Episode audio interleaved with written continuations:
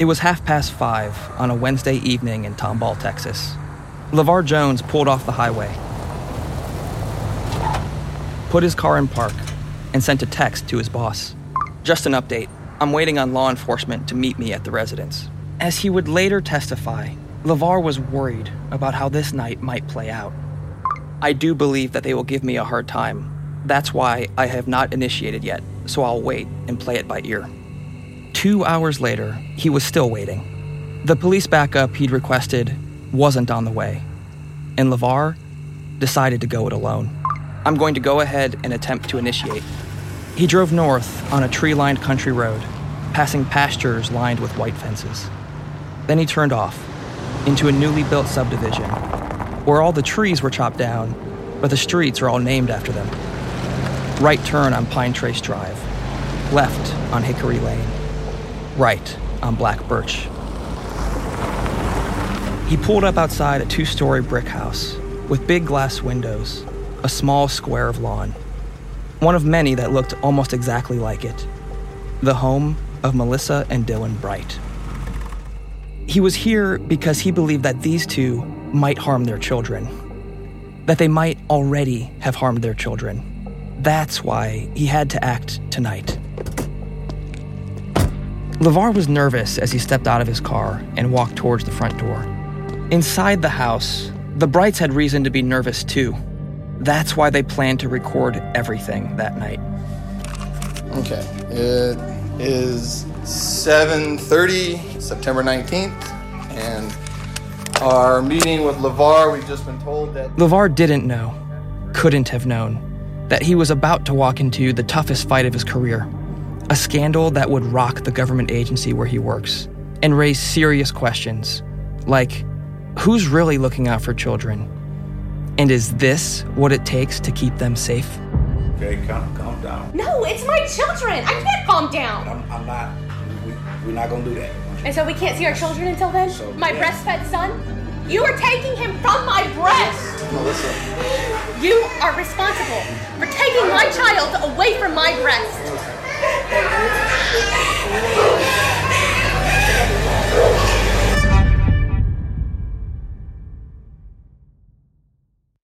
Are you looking to freshen up your snack game? Well, Perfect Snacks has you covered with their lineup of fresh from the fridge protein snacks made from freshly ground nut butter, organic honey, and 20 organic superfoods. Perfect Snacks have a variety of products like protein bars, peanut butter cups, and kids snack bars. You're sure to find something you love. My favorite is dark chocolate coconut peanut butter cup.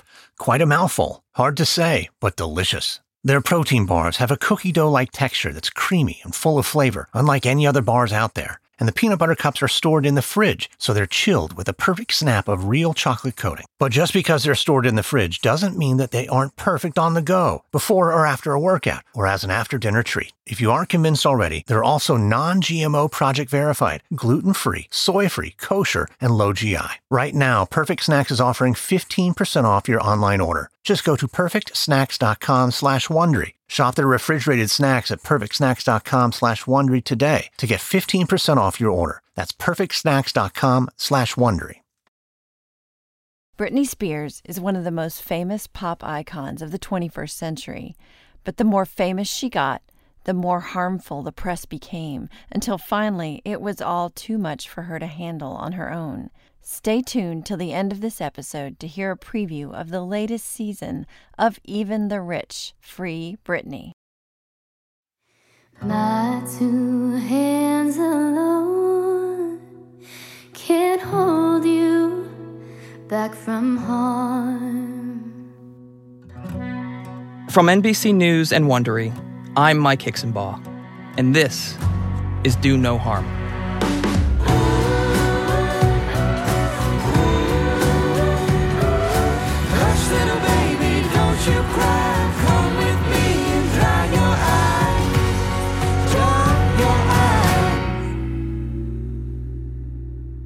I will never forget the first time I hurt one of my kids.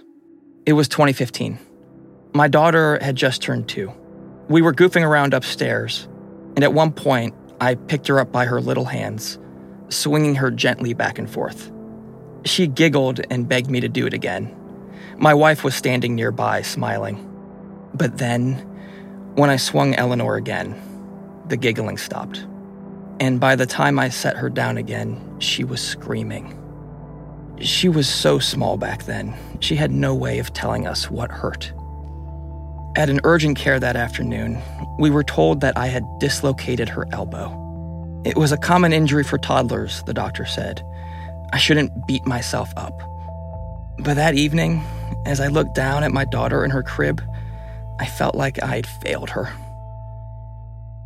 When I started reporting this story, I thought it was about one family and a system determined to protect their children. But I soon discovered it was much bigger. This is a story about what happens when our efforts to save the most vulnerable among us is what puts them in danger. And as I met more parents, I thought a lot about my daughter's hurt arm. I started to imagine how things might have gone differently. What if her injury had been more serious? What if the doctor had made different assumptions about me based on my race or how much money I make? What if the guilt I'd felt about hurting my child was the least of my problems? This is episode one Fractures. In 2008, more than a decade before LeVar Jones showed up at his front door, Dillon Bright was a 25 year old sophomore at the University of Georgia. He'd worked in construction and other odd jobs after high school before deciding to go back for an engineering degree. It was the first day of the fall semester, a blistering August morning in Athens. man, I was excited because I was I was finally back in school and, and I knew what degree I wanted and I had a purpose. Dillon was sitting in the engineering building, a two story red brick facility perched atop a hill near the center of campus, when in walked another student, her sandy blonde hair pulled back in a bun. She comes in and she's been huffing her backpack and she's hot and sweaty. The other student slid into the chair next to Dillon. She she hates this story. And I'm like, God, please let me stop sweating because I'm going to creep out this guy sitting next to me. And the teacher immediately begins with an icebreaker and you're supposed to talk to the person beside you and tell them something about yourself. You know, I introduced myself and I said I'm I'm actually the eldest sibling of 8 total. And she looked at me and she said, "Hi, my name is Melissa and I like the smell of Vicks VapoRub." Melissa was 19, a sophomore wearing a sorority t shirt. And then I proceeded to tell him that my roommate also liked the smell of Vicks VapoRub, and we had an oscillating fan in our dorm room. And so we'd just open a can of Vicks VapoRub, and the whole dorm would smell like it. if somebody had told me that I was meeting my husband, I'm sure I would have prepared myself differently. They started dating in the fall of 2009. Three years later, after Melissa had graduated, they moved to Houston to be near Dillon's mom and to look for work. One night, a few months after the move, Dillon took Melissa on a date to the Kemah Boardwalk, a small amusement park overlooking Galveston Bay. We had zero dollars. Um, I had started my first engineering job about two weeks prior, and we were living with his parents out in Baytown. They had a gift card for Saltgrass Steakhouse. After dinner, they held hands and strolled the boardwalk. Before leaving, he asked her to go on a ride. Melissa always had a thing for Ferris wheels. We're going around and we get up, you know, and as uh, it stops every so often to let other people on, and so it stops at the very top, and I'm like, man, wow, you know, the, the moon is really clear tonight. He pulled out a ring from his boot, and the first thing I said was no. She said like no no no like i don't know must have been 50 times and because she was so surprised about midway through her excitement she realized that she had been like screaming no and so she she immediately started saying yes yes yes They didn't want to wait. They got married just six weeks later at a Texas lake house owned by Dillon's grandparents. Fewer than a dozen family members were there. One of Dillon's cousins officiated.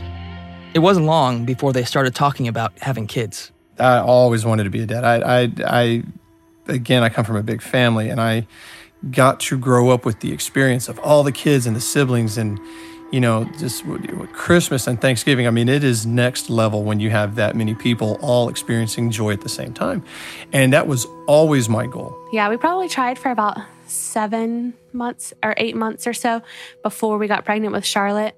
It was a long pregnancy. Melissa was 41 weeks along when the contractions finally began. She woke Dillon at 1:30 in the morning and he drove her to the hospital. By 9 that morning, Dillon had their new daughter in his arms. There are, at least in my personal experience, very few moments that are so surreal as uh, as holding your first child. Charlotte had wisps of dark hair, her eyes wide and alert. Dillon placed her carefully back in Melissa's arms. As she lay on her mom's chest, Melissa whispered, Happy birthday. I, I felt like I was standing outside watching in. It's you and this child and your husband. And I think you look at each other a hundred times and say, like, how in the world did we make this? Then came the sudden realization that almost every parent grapples with after the birth of their first child. They were responsible for keeping this baby safe. I think that the most terrifying moment when you are a new parent is when um, you know the nurse is there and she's assisting and she's only a button away. And then you're strapping this this little being into a car seat and then they walk you down and they they just put you in the car and they're like bye. Are we capable of raising this child? You know loving her supporting her physically mentally emotionally There's an enormous amount of fear of like, okay, uh, now we're here, you know, and what do we do next? Almost immediately, Dillon and Melissa knew they wanted to have another baby. Maybe after Charlotte turned two. We did not make it that long. A year later, in October 2017, Dillon and Melissa returned to the Kemah boardwalk where Dillon had proposed, this time to mark a different milestone. Okay, we're gonna find out if we're having a boy or a girl. I think it's a boy. I think it's a girl. They ate at the same restaurant. Melissa recorded a video on her cell phone as they opened the envelope at the table. They'd already picked out possible names. oh my goodness, look at it.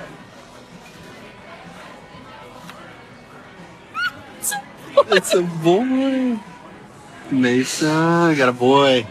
With a new baby on the way, Melissa made a difficult decision. She was going to walk away from her budding engineering career to be home with the kids full time. my job wasn't my passion and my passion had yet to come i just knew that being a mom was was the dream Mason was born on February 4th, 2018. In the months that followed, Melissa filled her social media feeds with photos and videos of her happy babies. Charlotte loved being a big sister. So sweet. Can you give Mason a kiss?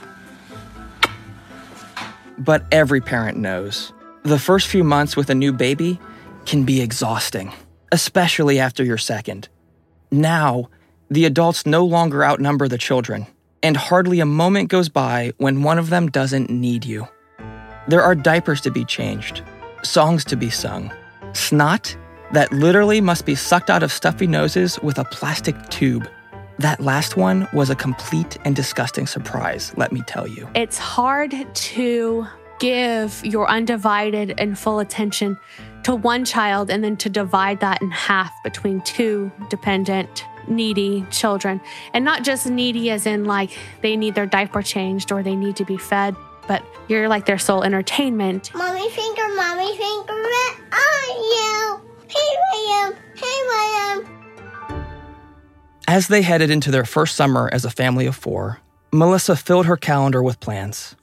A beach day in early June, Mason's first fireworks on the 4th of July, and a couple of weeks later, on the morning of July 18th, Charlotte's first trip to a theater. The movie was Ferdinand. While the previews ran, Melissa snapped a photo of the blonde haired toddler sitting in a red leather chair, grinning so big, her eyes are squinted shut. Melissa texted the picture of the two year old to Dillon, who was at work. Life is great and everybody's happy and healthy. And then just like that, it's a complete nightmare. Dillon was still at the office later that day when he got a call from Melissa. He figured she was going to ask him to stop at the store on his way home. But when he picked up his phone, Never in our uh, our history together have I ever heard my wife make those kind of noises. To, to be in such a panic, it's it's just this menagerie of yelling and screaming and crying, and I immediately knew that something was wrong.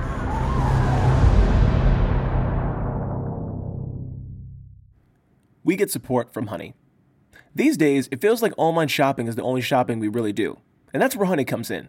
It's the free browser extension that scours the internet for promo codes and automatically applies the best one available at checkout. It's so simple to use. You just get Honey on your computer for free in two easy clicks by going to joinhoney.com slash no harm. Then, when you're checking out on one of its over 30,000 supported sites, Honey pops up and all you have to do is click Apply Coupons. You wait a few seconds as Honey searches for coupons for that site. If Honey finds working codes, it'll apply the best one to your cart. It's kind of like magic. Just yesterday, I was able to save about 12 bucks on some t-shirts and socks. Not the most exciting purchases I know, but saving money, that's exciting every time. It's simple. If you have a computer, Honey should be on it. It's free and works with whatever browser you use. You can get Honey for free today at joinhoney.com slash no harm. N-O-H-A-R-M. That's joinhoney.com slash no harm. In Hulu's original film Run, you'll meet mother and daughter Diane and Chloe. Diane loves her daughter Chloe so much, it's almost disturbing. Diane has raised Chloe in total isolation, controlling every move she's made since birth. Soon enough, though, Chloe starts to realize that things aren't exactly what they seem, and her mom might be hiding more than she could ever imagine. Sarah Paulson stars in the new edge of your seat thriller Run, a new original film streaming only on Hulu that proves when mom gets a little too close, you need to run. Start your free trial now and stream Run, available only on Hulu.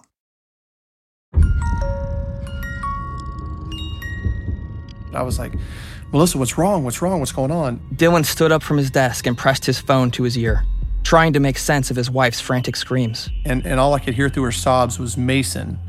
Uh, and then I heard something about head, hit his head. Mason hit his head. Uh, and then she goes calling 911 and she hung up the phone.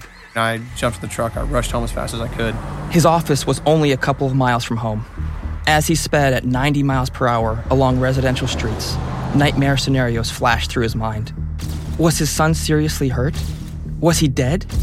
What had happened? This is just a terrifying thought because all you know is that something is wrong, your child is hurt, and that's it. That's all you got. Never in my life have I ever felt that powerless. Ever. He pulled up to the house, threw his truck in park, and jumped out. He didn't even stop to turn off the engine. As he bolted in through the garage, he noticed a hose and a sprinkler set up in the front yard, a lawn chair in the driveway, a beach towel, and his daughter's swimsuit discarded in the grass. I ran inside, and Melissa was there in the living room. Mason was wailing on the floor. Melissa was on the phone with 911. She was so frantic, it was difficult to make sense of what she was saying. I just was pleading, like, oh God, oh God, help us. There wasn't time to ask his wife what happened. Dillon needed her to calm down. He asked her to go out to the street to flag down the ambulance while he stayed on the line with 911. He picked up his son and pulled him close to his chest. You could tell he was he was kind of I don't know like he was I don't know maybe not very lucid but but I could see where his head was swollen and, and I could tell that something you know maybe he hit his head because at this point I had no idea what happened. A few minutes later, two paramedics stepped out of an ambulance. They looked at the red lump bulging from the five month old baby's head and told Dillon they needed to get him to a hospital. Melissa rode in the ambulance while Dillon followed in his truck, leaving Charlotte behind with Melissa's mom. At Texas Children's Hospital, emergency medical staff quickly checked Mason's vitals and connected him to monitors. Everybody's in white coats, so I don't know who's are doctors or who's attendings or who's nurses. I don't know, but there was six people in the room, easy seven, all plugging up different things and checking different vitals and, and all doing something busy around the bed. And and it's a little tiny little emergency room. As Dillon knelt at Mason's bedside, medical staff rushing around him, he reached through metal bars and grabbed his son's tiny hand. I just kept saying, "Look, please, you know, please be okay. Please be okay." Over and over and over. Please be okay. Then, the world seemed to spin, and Dillon slumped forward. A hospital worker ran over and caught him before he fell. And, and actually, I don't remember this, but, but apparently, I actually passed out in that moment. I was so scared. I didn't know what to do. I just, I got, I don't know, I forgot to take a breath. Someone brought Dillon a chair and some juice. Mason was in stable condition and had fallen asleep. Doctors just needed to run some tests to understand the extent of his injuries. While they waited, Dillon pulled the chair up next to his wife. And finally, for the first time since she'd called him in a panic more than an hour earlier, they had a chance to talk. And so I'm like, babe, you know, what, what happened? You know, it, and, and she immediately started crying again. Melissa explained through tears how she and the kids had been playing in a sprinkler in the front yard, trying to stay cool on a muggy Houston afternoon. Soon, after 30 minutes or so, Melissa said it was time to get the kids dried off so she could head inside to start dinner. We had carpet inside at the time, so I wanted to get the kids stripped down before I brought them inside to dry them off, clean them up. After taking off Mason's swim top, she looked around for a safe spot to set the baby down while she wrangled Charlotte's bathing suit off. It was too hot to lay him on the driveway. Setting a wet baby in the grass would just make him itchy. So she placed him face up on the seat of a lawn chair.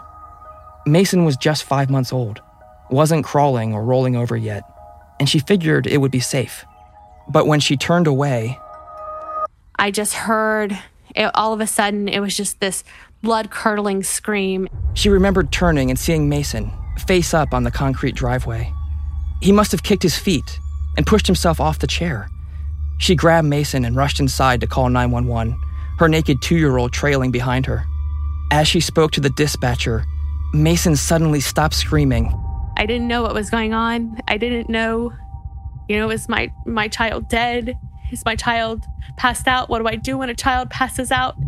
I don't even know what the 911 operator was even asking me at that time or telling me to do. All I know is that after, you know, shaking his body a little bit, it could have been 10 seconds, it could have been 30 seconds, it could have been a minute, I don't know. He finally started screaming again, and I had never felt so relieved to hear a child scream, even though just moments ago the screaming was the worst thing I had ever heard in my life. At least the screaming was better than nothing. That's when Dillon rushed in through the garage. In the hospital room, Melissa told Dillon she was sorry. This was all her fault. Dillon hugged her and told her it was going to be okay. Were you upset with her at that moment? No, no, no, not no. It, it, it. I, I've got, I've, I've got a son who's who's plugged up to a bunch of stuff, you know, on on an emergency room table, and then and then a wife who immediately is just in pieces because she somehow thinks that you know she caused it. There, there- no amount of of you know conversation or anger or frustration or anything for me would in any way be worse than what Melissa was already putting herself through. So all I could do was just sit beside her and and, and hold her and hug her and, and you know tell her I loved her and, and that we were there for Mason, that he was going to be okay. But as they looked at Mason, asleep on the bed, they weren't so sure. Your baby in a neck brace taking up like a fraction of this long hospital bed because he's so small compared to the bed.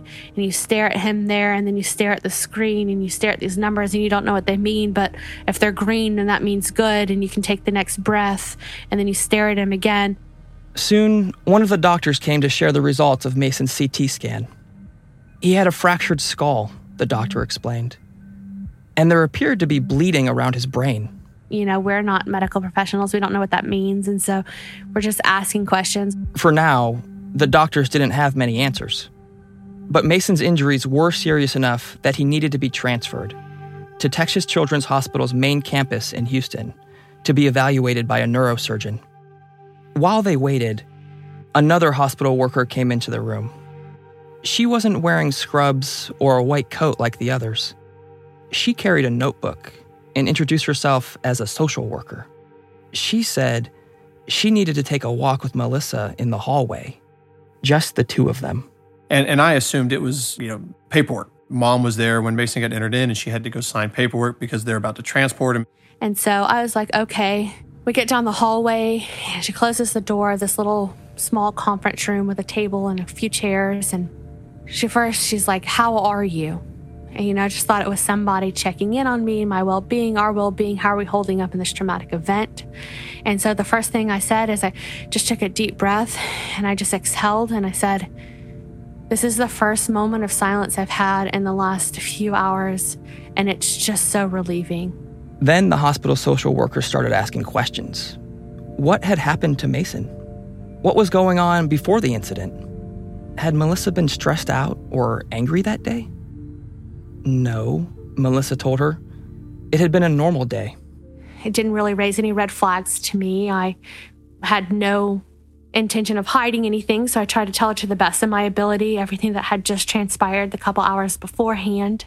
Back in Mason's hospital room, Melissa described the conversation to Dillon, and she wondered should she be concerned? Dillon told her not to worry. She's not interrogating you, Melissa. You know, they're going to transport us to this other hospital, and they're probably just trying to gather all the facts so the doctors have all of the information that they could possibly need to, you know, to help Mason. Whatever they were doing, it was to help their baby. But I'm like, babe, it's it's part of the treatment process. You know, it's it's part of. It, it- we have to go through this. But the Brights hadn't considered something important a key detail that changed everything. Their baby had suffered serious injuries, and Melissa was the only witness. Again, I was very, very naive. Even at this point, it did not even dawn on me that they were accusing me of child abuse.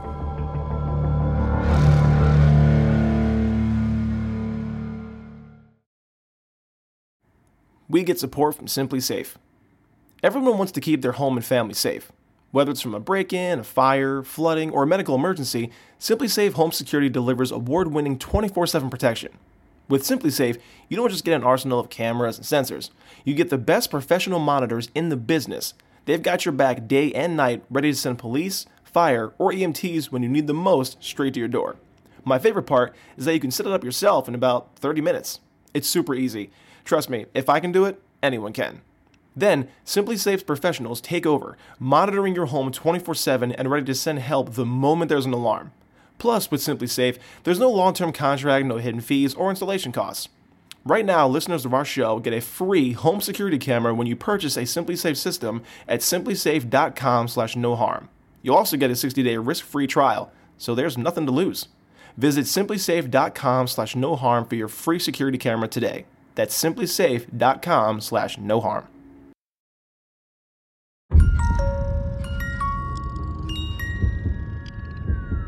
That evening, an ambulance transferred Mason to Texas Children's Hospital in Houston. Melissa rode with him. Dillon followed in his pickup. As they walked through the hospital's sliding glass doors, the Brights felt hope.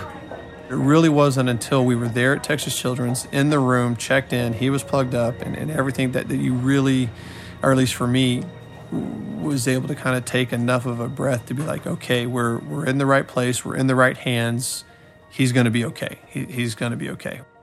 When Dillon described that moment to me, his words sounded familiar. I'd heard similar comments from many other parents during my years as a healthcare reporter for the Houston Chronicle. Texas Children's, a gleaming glass facility in the Texas Medical Center, is one of the top ranked pediatric hospitals in the country. I'd spent hours there over the years, reporting on remarkable medical breakthroughs. I wrote about young parents who came from Idaho because only Texas children's doctors could save their conjoined twins. The Pakistani couple whose daughter needed a rare double lung transplant. A baby born without an immune system who, thanks to a treatment developed at Texas Children's, left with his mother's donated white blood cells pumping through his veins. Texas Children's Hospital is a place where desperate parents come in search of miracles. But as the Brights were about to discover, the hospital also prides itself as a national leader in another, lesser known field of medicine, one focused on saving children's lives, not from disease, but often from their own parents. Dylan and Melissa spent the night curled up on a couch at Mason's bedside, under the faint glow of monitors. Nurses were in and out of the room, checking on Mason. The Brights hardly slept. It was the first moment we could take a breath and understand the weight of what was going on around us. I just cried, and it was the first time, pretty much all afternoon, that Dillon and I could even go through and process together what happened. The next morning, Mason had to have another brain scan. The baby squirmed and cried as staff held him down. A few hours later, a new group of medical workers showed up at Mason's hospital room. One doctor stepped forward, shook their hands, and introduced himself Dr. Kwabena Sarapong. He said they were part of Mason's care team. They used those exact words. You know, we're, we're part of the staff that's helping to treat your son. Some of them wearing regular clothes, some of them in a doctor's coat, some of them in a scrubs. And um, they came in and they kind of introduced themselves. They said that they were the CAP team. I, I didn't ask what does that acronym stand for? What does CAP team stand for? You know, as far as I was concerned, it was just a group of doctors who were assigned Mason's case. After asking Melissa detailed questions about how Mason's head was injured, the doctors asked the Brights to step into another room. They wanted to go over the results of his CT scans and MRI. So he, he got the computer brought up and he started pulling up images. And they said, okay, so, you know, here's your son's skull. On the screen, Dr. Sarpong pulled up a 3D image. He pointed to a two or three inch line stretching across the top left of Mason's skull. That must have been where he landed in the driveway, Melissa thought. They said, okay, so you see here, here's the fracture in a skull, and you can kind of see the extent of it. Then the doctor clicked on the image, rotating it until it was focused on the back half of Mason's skull. He's showing us, you know, do you see how on this side of the head there's this marking, and on this side of the head there's this marking? And he zooms in and he zooms all the way in on this one little particular patch on, on the back of Mason's head. You see that he goes, You see that tiny little line right there? And I'm like, Well, yeah. That's another fracture. And I'm like, Oh, okay. What what does that mean? The doctor wanted to know had the baby fallen more than once? No, Melissa replied. Well, then where did the second skull fracture come from? Dillon and Melissa looked at each other. That's when Dillon realized the doctors didn't believe his wife. You had doctors telling you that these injuries didn't match the story that your wife was saying. Did you ever, for a, a fleeting second, suspect that your wife had hurt your baby? No, not at all. Never, not once. And I knew my wife didn't hurt Mason. And so I'm like, there, there has to be an explanation. There has to be something that caused this. I asked to talk with doctors and other workers involved in Mason's care, but Texas Children's Hospital declined to make anyone available for an interview. As they walked away from their meeting with Dr. Sarpong, the Brights still didn't realize he had a very different role than the other doctors caring for their son. And it would still be a couple of days before someone explained what the CAP in CAP team stood for Child Abuse Pediatrics. It's a relatively new medical subspecialty, established only a decade ago. If you were like me, you've probably never heard of it. These doctors are now stationed at nearly every major children's hospital in the country. They're trained to spot subtle signs of abuse in children too young to speak for themselves, diagnosing not only a child's condition, but also what caused it. And many parents who encounter them are surprised to learn, often much later, these doctors don't just examine children's injuries, they also work closely with law enforcement. Their goal is simple to save lives.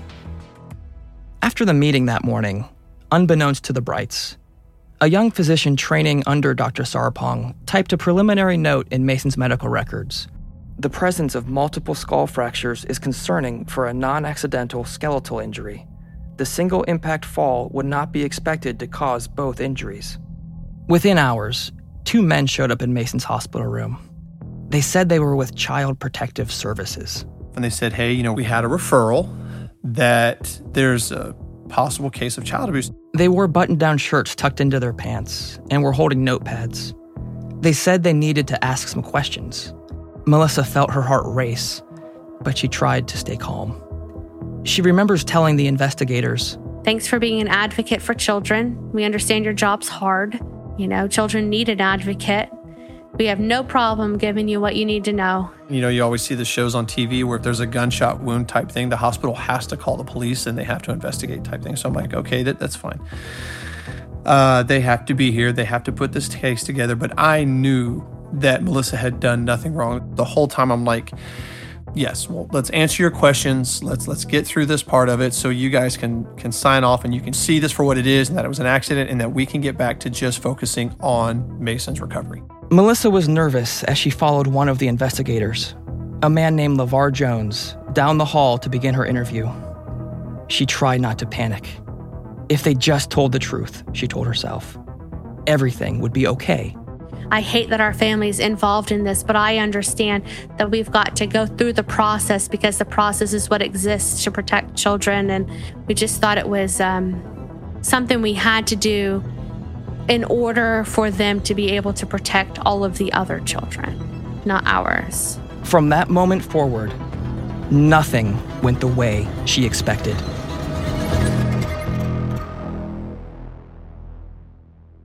Coming up this season on Do No Harm. We have a vulnerable age child that cannot speak to us, a vulnerable age child with very serious injuries. So we have to consider all that information until we have something to say. Without a shadow of a doubt, this child is safe. There's a line out there of what CPS should do and should not do, and it, it should be a very bright line. I see my job is pushing back and trying to make sure that line stays very bright and not crossed. I don't know what the procedure is. I don't know what hole needs to be plugged. But I never want to hear again that a doctor told CPS they needed to look into a child being hurt that wasn't followed up on and dealt with swiftly. People were looking at each other like, I can't believe this is actually happening.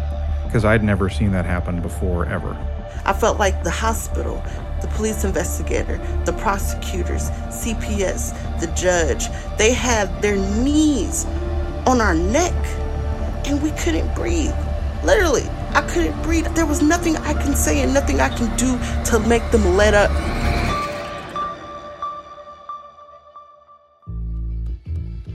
From Wondery and NBC News, this is episode one of six of Do No Harm, a story about innocent children and the adults who are supposed to keep them safe. Episode two is available now, but you can listen to the first three episodes ad free by joining Wondery Plus in the Wondery app. Do No Harm was written, reported, and hosted by me, Mike Hixenbaugh, a national investigative reporter for NBC News.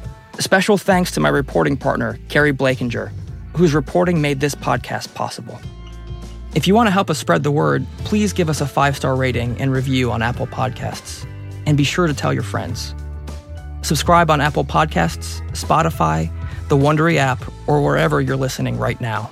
In the episode notes, you'll find some links and offers from our sponsors. Please support them.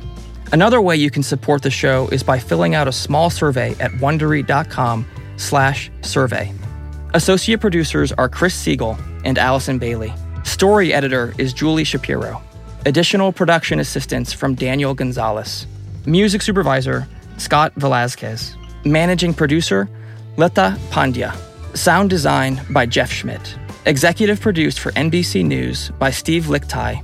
Executive produced by George Lavender, Marshall Lewy, and Hernan Lopez for Wondery.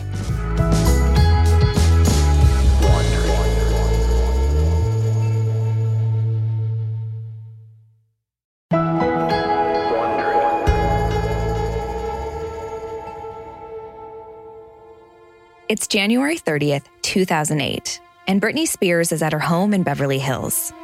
She lives in a gated community, a California specialty. There are gorgeous views of Los Angeles down below. Not that she can see them because the house is surrounded by privacy hedges. But it's one of those McMansion neighborhoods with a pool in every backyard. Her neighborhood is called the Summit, which is a little ironic because right now, Britney's close to rock bottom. For a decade, Britney's been America's biggest pop star. But right now, she's exhausted, pacing the floors of her mansion. She spent months in the courts fighting to keep custody of her kids. But a few weeks ago, she lost that fight.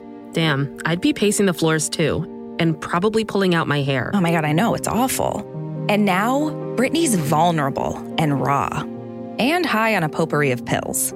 Her mom showed up earlier today, hoping to calm her down. If anyone can, it's Lynn Spears, a soft spoken school teacher who's never far from Britney's side. Lynn wants Britney to get out of the house. She got a tip that someone's going to try to have her committed to a psych ward. But Lynn's no match for what Britney's going through. And Britney's no match for what's about to happen. 20 cops storm into the house, stomping and shouting. What the hell is going on? That's what Lynn wants to know. One of the cops tells her, We've got a 5150, psychiatric hold. We're taking Britney in. A 5150 is a code that means she's a danger to herself or other people and can be put into a psychiatric hospital against her will for up to 72 hours. On what grounds? Lynn demands to know.